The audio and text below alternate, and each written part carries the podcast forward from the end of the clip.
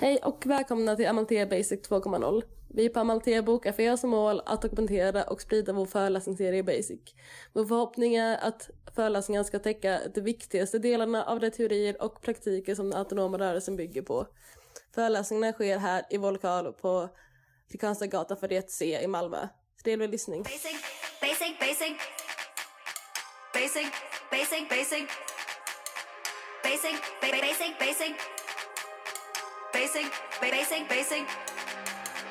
Basic, basic, basic.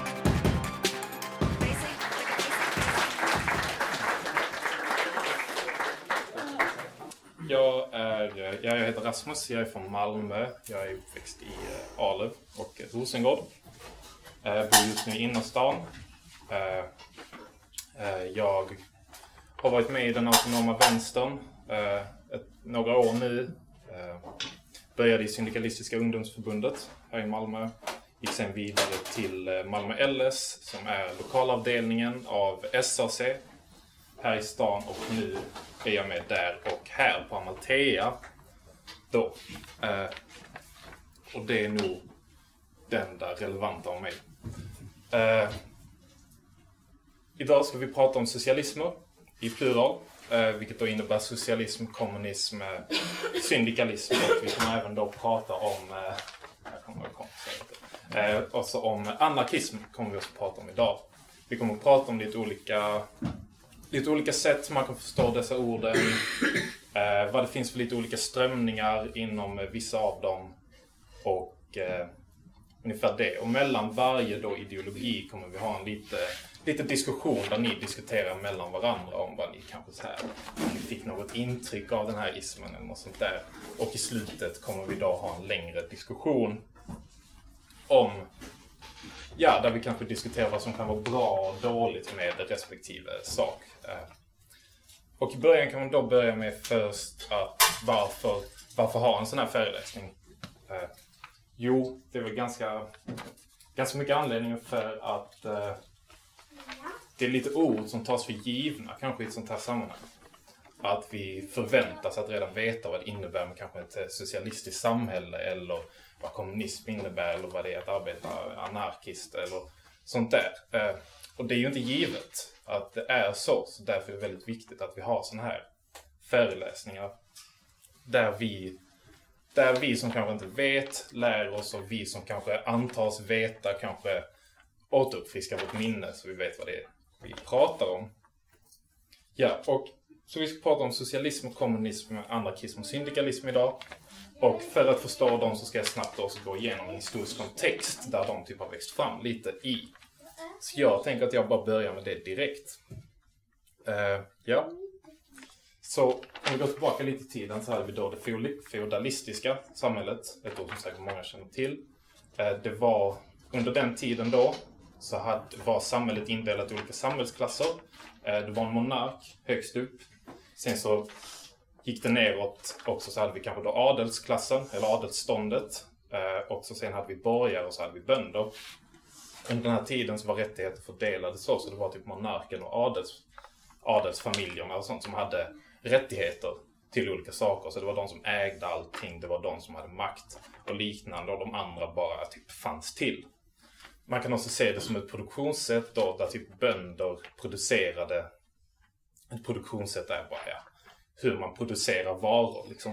Eh, där bönderna producerade, eh, odlade saker och sånt och så betalade de ränta till adelsfamiljerna och de försörjde sig lite på detta sättet. Eh, och så kom liberalismen lite senare och invände mot detta som menade att rättigheter och liknande ska fördelas, eller alla ska ha rättigheter för vi alla är individer. Eh, och de menade då att det var något konstigt med feodalismen som fördelade rättigheter på ett orättvist sätt. Så vi alla ska ha liksom yttrandefrihet, vi alla ska ha rätt att äga saker. Vi ska vara fria från att tvingas till att göra saker och liknande. De hade ett väldigt stort då, en fas också på den privata äganderätten som var väldigt viktig för liberala tänkare. Sedan ur feodalismen så växte då, växte då kapitalismen ur ett annat form, en annan ekonomi kan man säga. Och kärnan i det kapitalistiska tänkandet är att kapital, det vill säga tillgångar till pengar och liknande, är privat egendom. Men att arbetsplatserna och liknande är också privat egendom. Så det är någon som äger arbetsplatsen där alla jobbar. Helt enkelt. Eh, jag ska bara dricka lite. Och som någon, vi, vi tänker att jag är då kapitalisten, så jag äger arbetsplatsen och så betalar jag lön, så kommer någon och arbetar åt mig och det de då skapar. Till exempel om vi tänker att jag äger en stolfabrik så kommer någon och skapar en stol. Så är det där den stolen är då min och jag betalar arbetaren för att göra det här. Ungefär. Kapitalism är då den här relationen om ägande, att det är kapitalisten som äger både kapitalet och fabriken kan man säga. Eh, och eh, man ska inte blanda ihop den med marknadsekonomi som är då att det är en marknad som styr vad det är som ska finnas på en marknad till salu och liknande. Även om de fungerar väldigt bra hand i hand. I och med vissa tekniska framsteg på eh, då tidigt 1800-tal så flyttade väldigt många arbetslösa personer in till städerna för att då jobba på sådana här fabriker som ägdes av Eh, ett fåtal ägare som hade väldigt mycket pengar. Och de här arbetarna koncentrerades då kanske i så här stadsdelar där det var väldigt fattigt. De hade inte mycket pengar, de alla gick till samma arbetsplats och jobbade åt samma person som fick jättemycket pengar på deras arbete. Och då kan man säga att det blev väldigt tydligt i alla fall att det fanns en underklass och en överklass. Det var några som arbetade åt andra och det var någon som bara levde på att andra arbetade åt dem. Detta fick vissa, fick vissa tänkare då till att ifrågasätta kapitalismen men också då liberalismen. Eh, med vissa invändningar som de menade var en konsekvens av det kapitalistiska systemet. Eh, två av dessa tänkarna är Karl Marx och Friedrich Engels som hade två invändningar som handlade om eh, alienation och exploatering. Det är två begrepp jag ska gå igenom. Alienation är då, om vi tänker tillbaka förr i tiden, Eh, kanske så här små lokala produktioner i små byar och sånt där. Så om jag tillverkade stolar så gick jag ut och kanske högg ett träd. Fixade det här trädet så att det blev en stol. Och så var jag med i hela processen. Det var min kreativitet, eller min kraft i den här saken att skapa den här stolen. Men nu i det kapitalistiska systemet så är vi så många som gör samma saker så vi oftast gör väldigt... Vi är inte med i hela processen. Det bara kommer trä, vi får pengar för att sitta och bara kanske göra någon form av slipning på ett ställe liksom. Och sen så åker den vidare och så får vi inte pengarna för detta. Att vi blir främmande för vårt, från vårt arbete. Att vi inte riktigt känner att vi kan lägga ner vår kreativitet i det utan vi bara tvingas till att göra något i stort sett. Det här är alienationen då. I slutändan av den här varan får vi inte heller, vi, när vi producerar en vara så producerar vi ett värde i pengar. Man kan sälja denna för något. Som kapitalisten behåller egna fickor och betalar en lön som inte representerar det vi har producerat. De kanske säljer stolen för tusen spänn men så får jag en lön för 100, 100 kronor då. Eh, och det här är då exploateringen, att vi blir utnyttjade av kapitalisterna så att de kan tjäna mer pengar.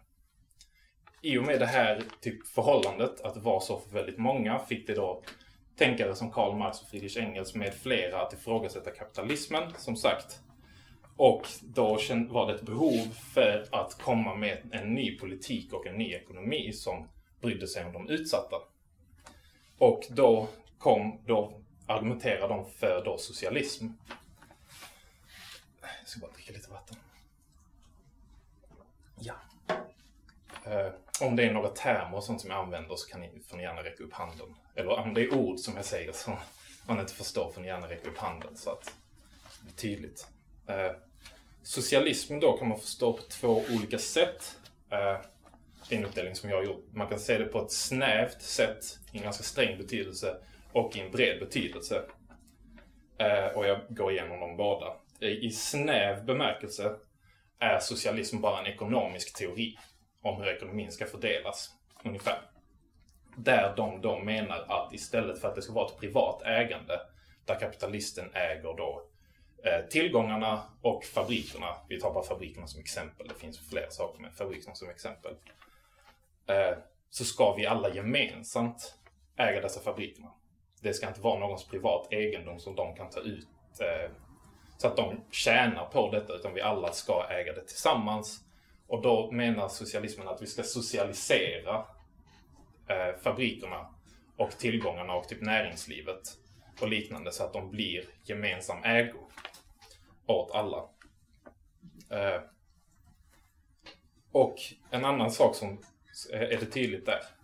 Vad socialiseringen. Ja. Eh, en annan sak som oftast också socialism brukar förespråka är planekonomi.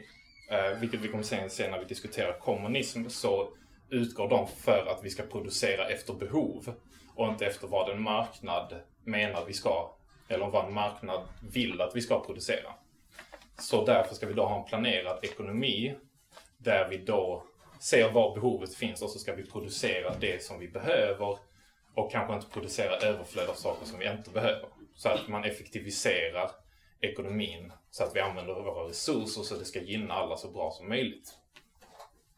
Eh, det finns också diskussioner då inom socialismen om man kan blanda Eh, planekonomi med marknadsinslag som de bland annat försökte i Sovjet. Att det kanske fanns ändå form av privata företag som kunde konkurrera med eh, då de statliga företagen där.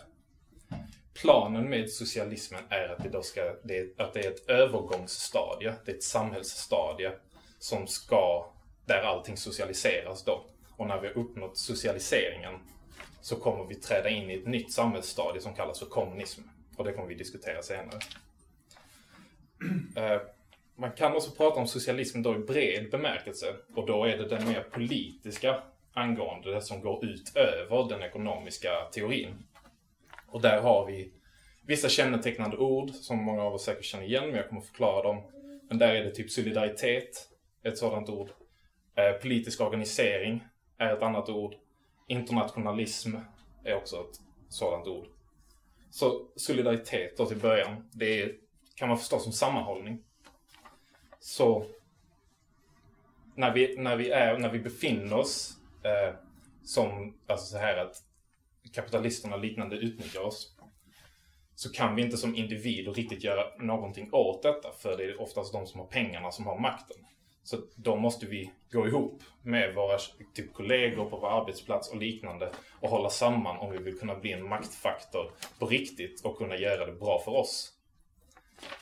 Eh, och för att kunna göra det på ett effektivt sätt så menar oftast många socialister att vi måste politiskt organisera oss. Att vi kanske startar någon form av organisation som vi alla är med i och så, så är det den här organisationen som, för, som vi då tillsammans för vår kamp genom. Eh, I och med att också kapitalismen är en, ett globalt fenomen, att det finns i stort sett överallt. Det finns överallt. Eh, så är då internationalism också väldigt viktigt för att det är inte bara typ vi i Sverige här som blir utnyttjade av kapitalisten, utan det är överallt blir alla utnyttjade av kapitalisterna. Och därför måste vi då verka över nationsgränser och liknande så att vi alla kan göra det bättre för i stort sett allihopa. Eh, en annan sak som man också kan säga om socialism är att det i och med att de, det finns ett social, det socialistiska ramverket eh, menar sig företräda utsatta personer som är eh, i en utsatt position där de inte har så mycket makt gör att det är ganska kompatibelt. Eh, alltså att det fungerar bra ihop med till exempel feminism. Eh, det fungerar bra för antirasism, det fungerar bra för HBTQIA plus-kamp och liknande för att de redan har ett fokus på utsatta. Så då kan man till exempel i feminismens fall byta ut arbetare mot kvinnor och byta ut kapitalismen mot patriarkatet så kan det, har man ungefär en liknande struktur där de då kan här, förespråka politisk organisering och solidaritet och liknande med varandra. En sista sak man kan säga om socialismen då är att det finns en uppdelning i revolutionär och reformistisk socialism. Där den reformistiska socialismen menar att man ska skapa ett stort parti eh, som ställer upp i riksdagsval och liknande och då bli, få röster så att de får makten och då ska de kunna lagstifta sig fram till socialism och sedan då kommunism.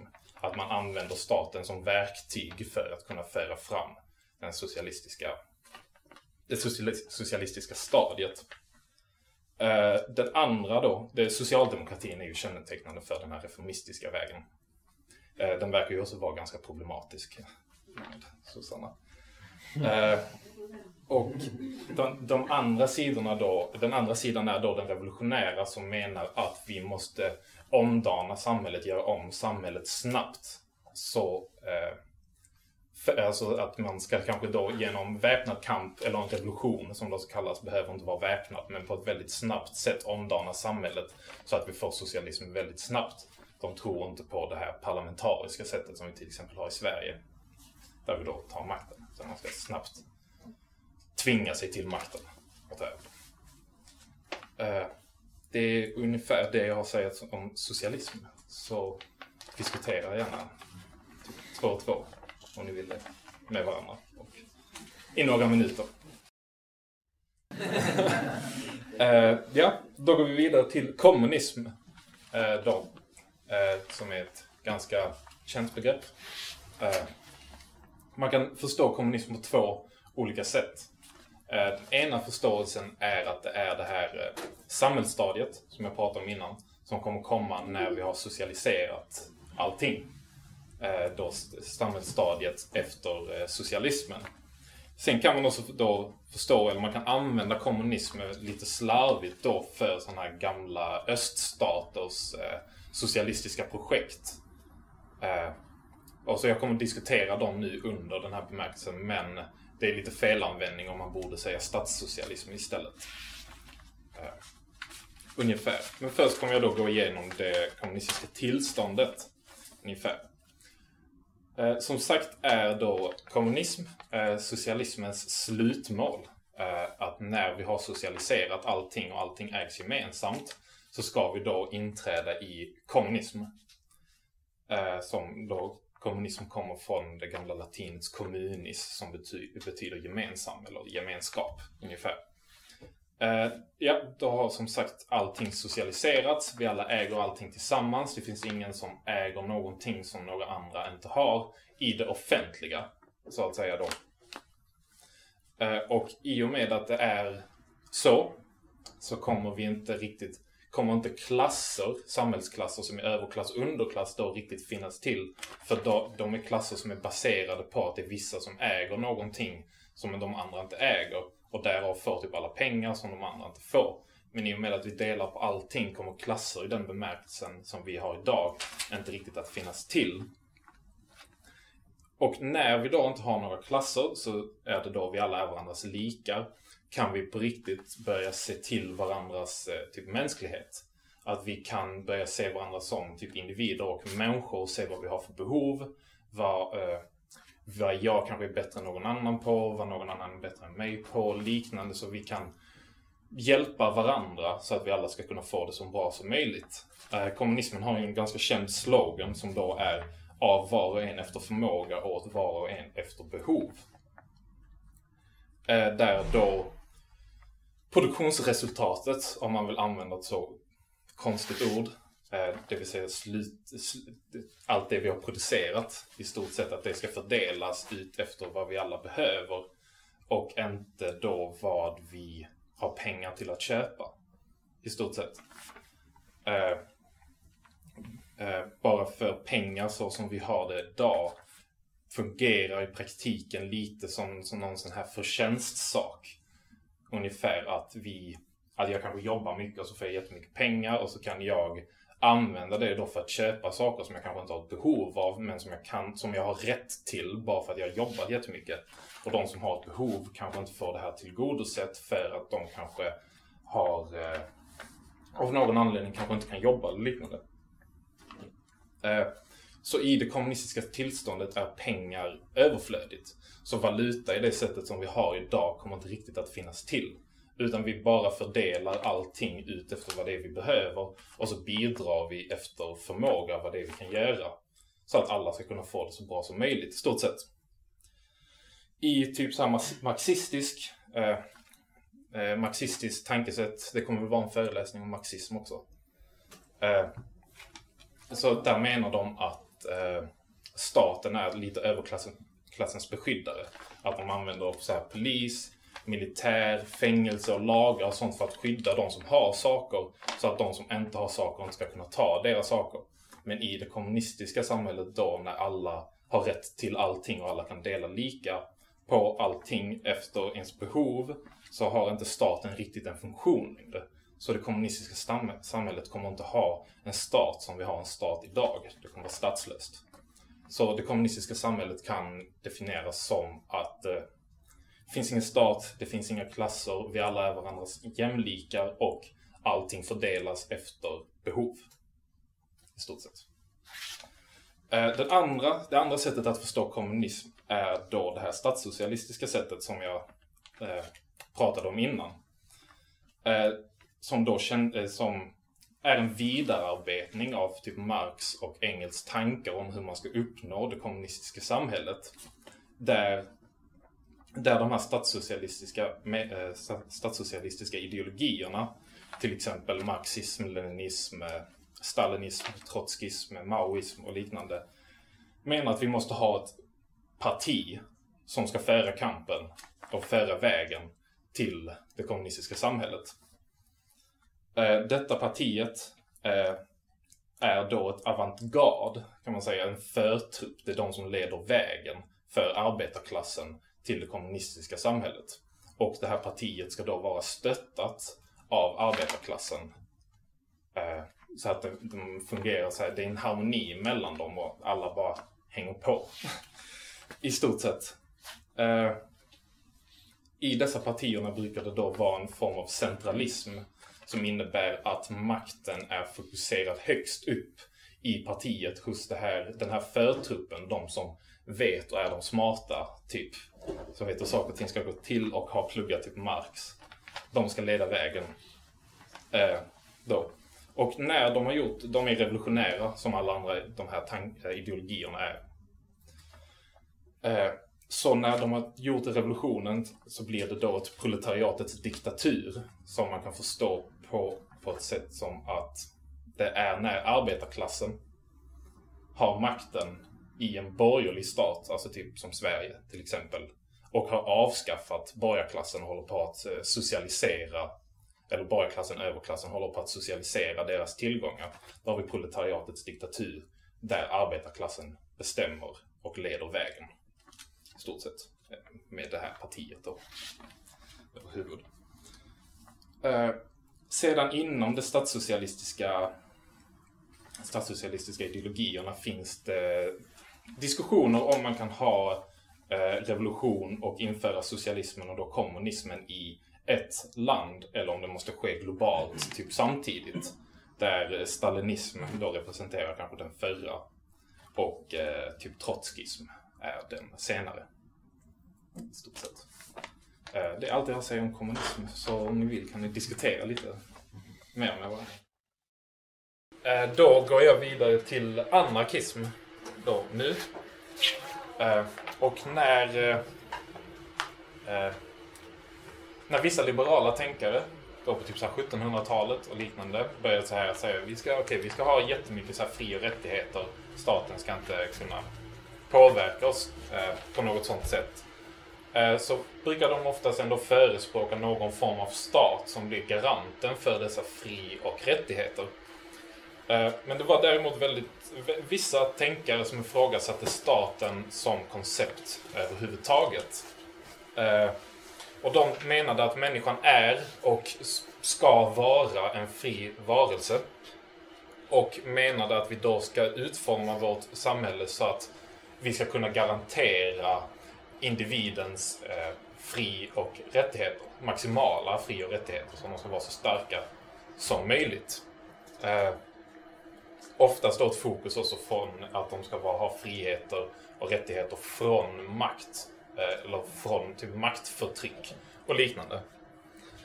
Eh, då såg de staten som ett hinder eh, och de omkringliggande institutionerna som ett hinder då det, vårt nuvarande samhälle är strukturerat på, med en vertikal maktstruktur.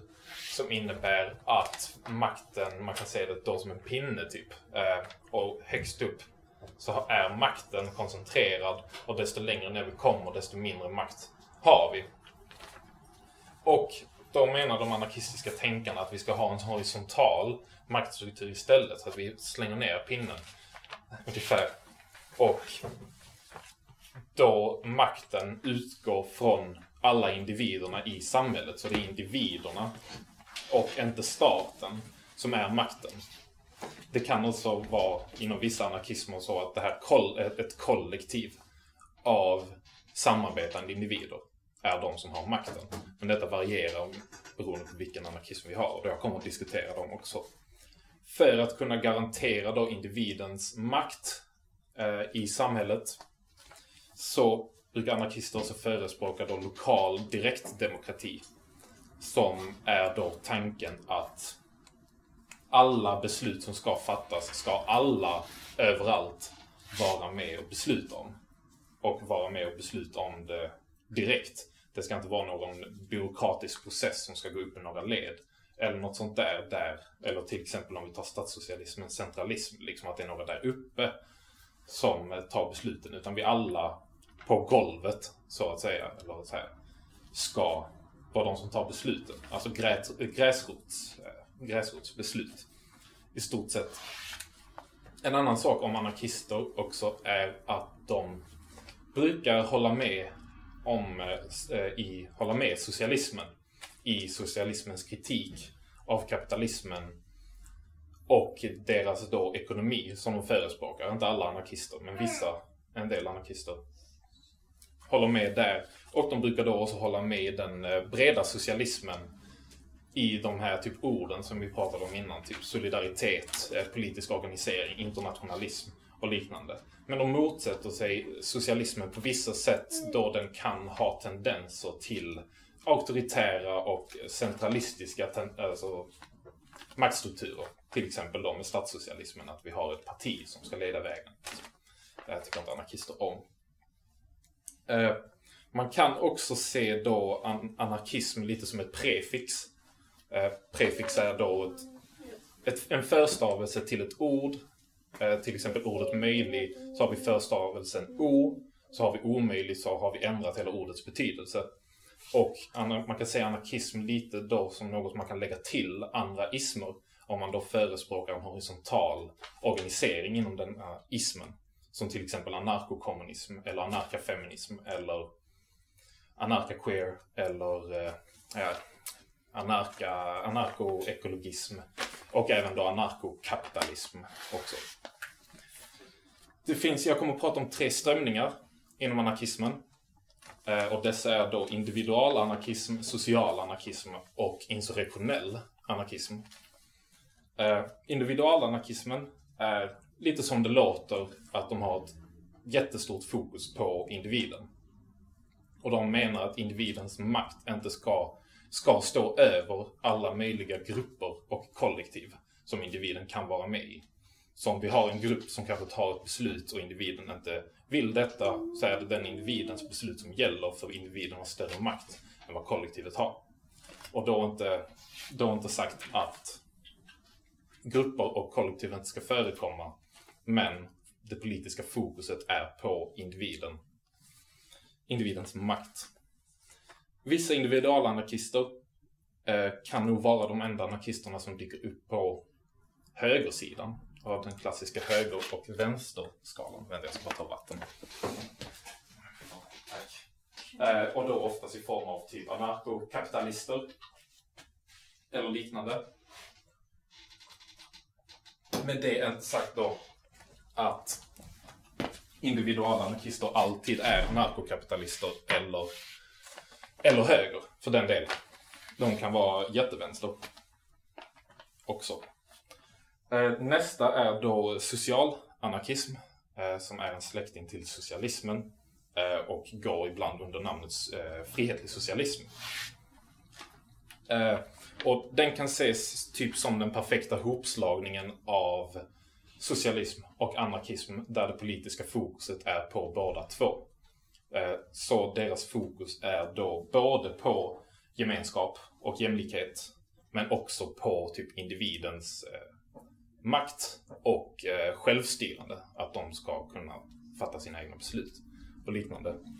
Två kända förespråkare då för den sociala anarkismen är då Bakunin och Kropotkin. Som representerar den kollektivistisk anarkism och en kommunistisk anarkism respektive. Eh, den tredje då är den insurrektionella anarkismen så var en motrörelse mot att vissa organisationer och grupper med inspiration av den eh, sociala anarkismen eh, växte sig ganska byråkratiska och stagnerade och blev långsamma och hade väldigt långa beslutsprocesser som förhindrade i stort sett individens makt i dessa sammanslutningarna. Eh, så de förespråkar istället då att alla ska organisera sig i små informella grupper. Eh, för att de här informella grupperna då garanterar en viss pragmatik. En, att man kan, ja, jag vet inte hur man förklarar pragmatism, typ. Men, ja, pragma, pragmatik. Eh, som gör att vi ändå kan garantera individens makt och liknande i alla möjliga situationer. Och vi inte behöver långa beslutsprocesser för att kunna göra saker och liknande. Då är också tanken att de så här informella grupperna tillsammans bildar större grupper som kallas, kan ses som kluster av små oberoende grupper eh, som kanske agerar mot ett gemensamt mål men oberoende av varandra. Eh, vilket då gör att dessa informella grupperna blir gör motstånd mot kanske stat och kapital och liknande väldigt svårhanterbara. För att det inte finns någon gemensam ledning någonstans och ingenstans besluten tas utan de alla är oberoende av varandra. Ett annat nyckelord också för den insurrektionella anarkismen är då direkt aktion. Att istället för att fatta långa, långa byråkratiska beslut och liknande så ska man istället bara göra det göra det som, man känner, som gruppen känner behöver göras för att göra någonting åt det som behöver göras åt. I stort sett. Eh, ett, en annan sak som alltså kan förekomma inom alla ismerna som vi diskuterar idag, alltså också inom socialism, kommunism och syndikalism och liknande. Men som jag tog upp här på anarkism är en sak som Emma Goldman bland annat pratade om. Och det är att jämf- anarkism jämfört med kanske socialism och kommunism inte har en tydlig utopi. Så som socialism och kommunism strävar mot utopier så gör inte anarkismen det på samma sätt. Inom socialistiska och kommunistiska tankar så finns det så här stora, bygger man upp stora system för hur saker och ting ska gå till. Och man försöker rita upp ett system för hur typ kommunismen ska fungera och liknande. Men anarkist, de här anarkister, till exempel Emma Goldman, menar att vi inte riktigt kan göra det för vi vet inte riktigt hur framtiden ser ut. Så vi måste vara pragmatiska och ha bara anarkism, tanken då frihet från förtryck i stort sett som ledstjärna i varje enskilt fall som vi presenteras med. Så vi är känsliga för särskilda fall som vi presenteras med i en viss situation. Så istället för att ha ritat upp på förhand ett stort system över hur vi ska göra så ska vi typ kanske sätta oss ner och tänka hur kan vi då förverkliga anarkism i det här fallet. Och så gör man det och sen går man vidare och vidare och vidare och så går man ungefär så framåt. Vilket gör att många anarkistiska tänkare ofta ses, an, ser anarkismen inte som en ideologi utan mer som en praktik. Det är någonting man gör i enskilda fall. Eller gör generellt och inte en stor ideologi med en stor utopi. Utan liknande. Det är nog det jag säger om anarkism. Så diskutera igen.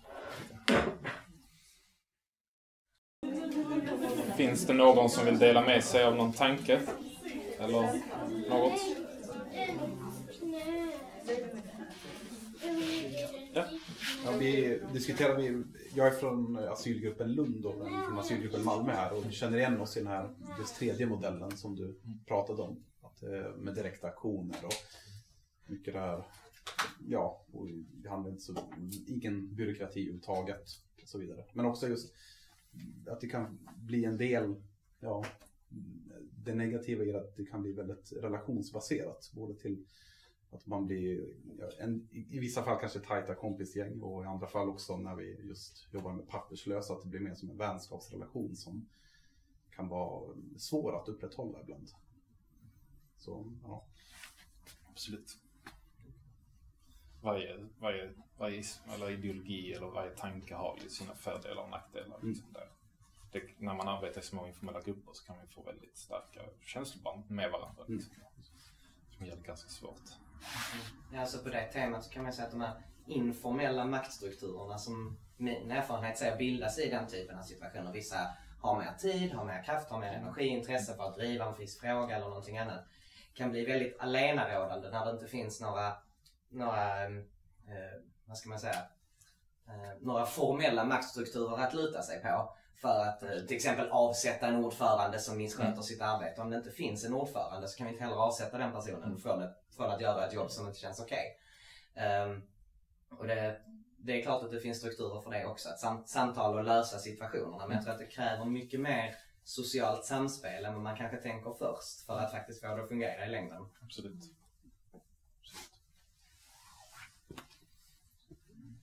Någon annan?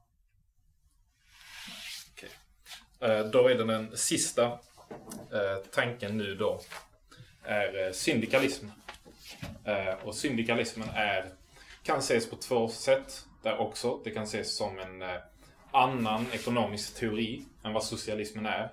Men det kan också ses som en sorts arbete när man arbetar socialistiskt. Typ. Syndikalismen är också väldigt praktisk. I stort sett det är inte stora... Så här, det kanske är stora systembyggen men den fokuserar på att man ska kunna arbeta på ett visst sätt. Eh, tanken i syndikalismen då är att vi ska få en arbetarmakt i stort sett på alla arbetsplatser. Eh, där arbetsplatsen platsen ägs gemensamt av alla som arbetar på just den arbetsplatsen. Äh, plats, platsen. Eh, socialismen kan ha tendenser till att det kanske är staten eh, som äger allting. Eller eh, då den här tanken då att det kanske är arbetsplatsen som äger det som finns på arbetsplatsen.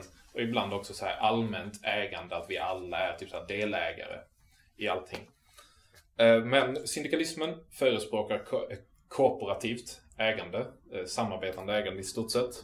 Och deras tanke är att alla medlemmar på en arbetsplats, eller kanske, ja, en arbetsplats kan vi bara ta, eh, ska gå med då i ett lokalt, eh, lokal fackförening som alla medlemmarna då ska gå med i.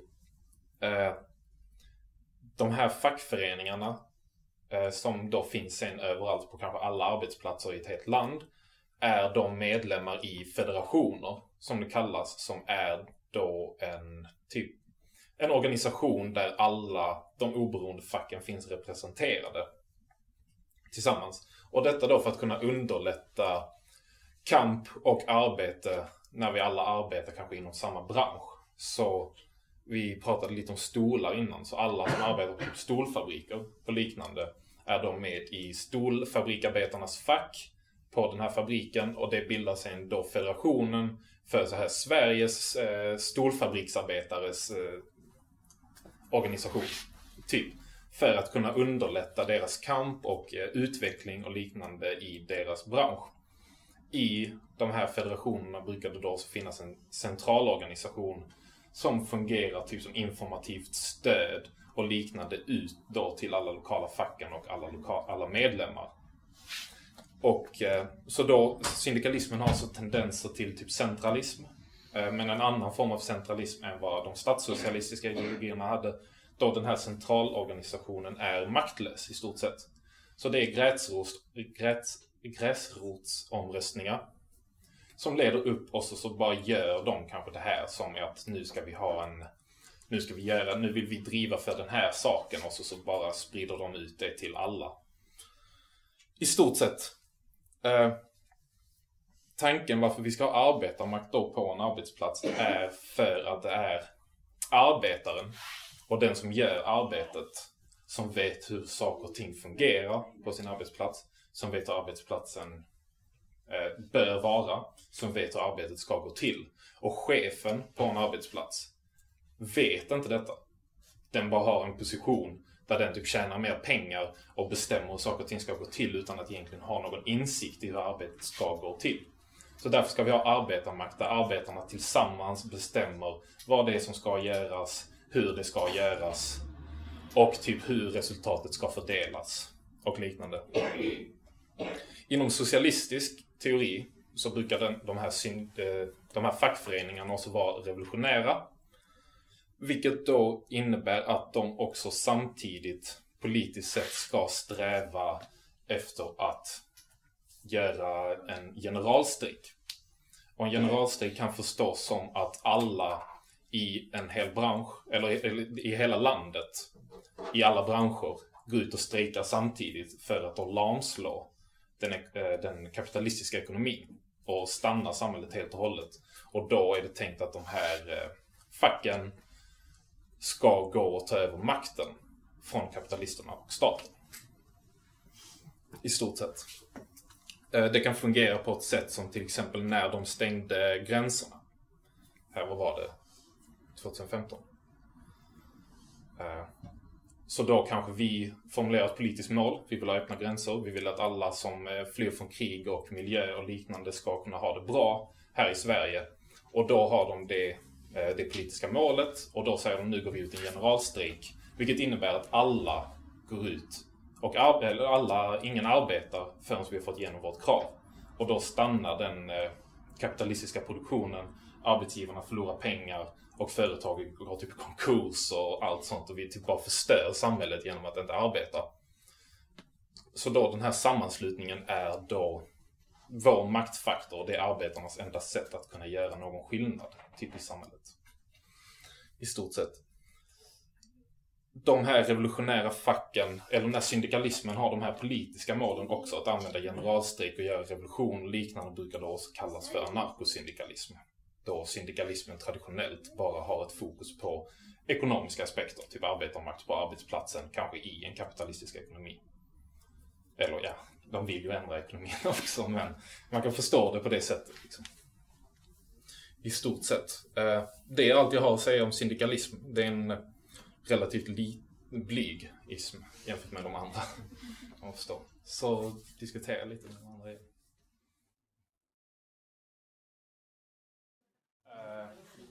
Någon som har något de vill dela med sig av? Någon tanke om syndikalismen?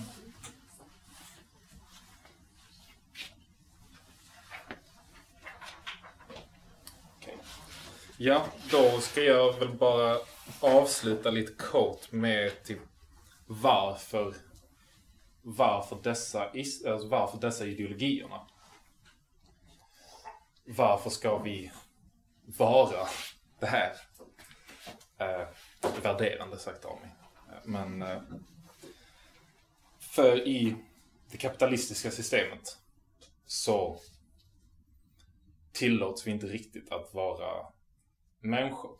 Vi får inte använda oss av den kreativiteten vi har. Vi tvingas att arbeta på ställen som ingen har något behov av, som vi inte har något behov av. Och, och är fast där, i stort sett.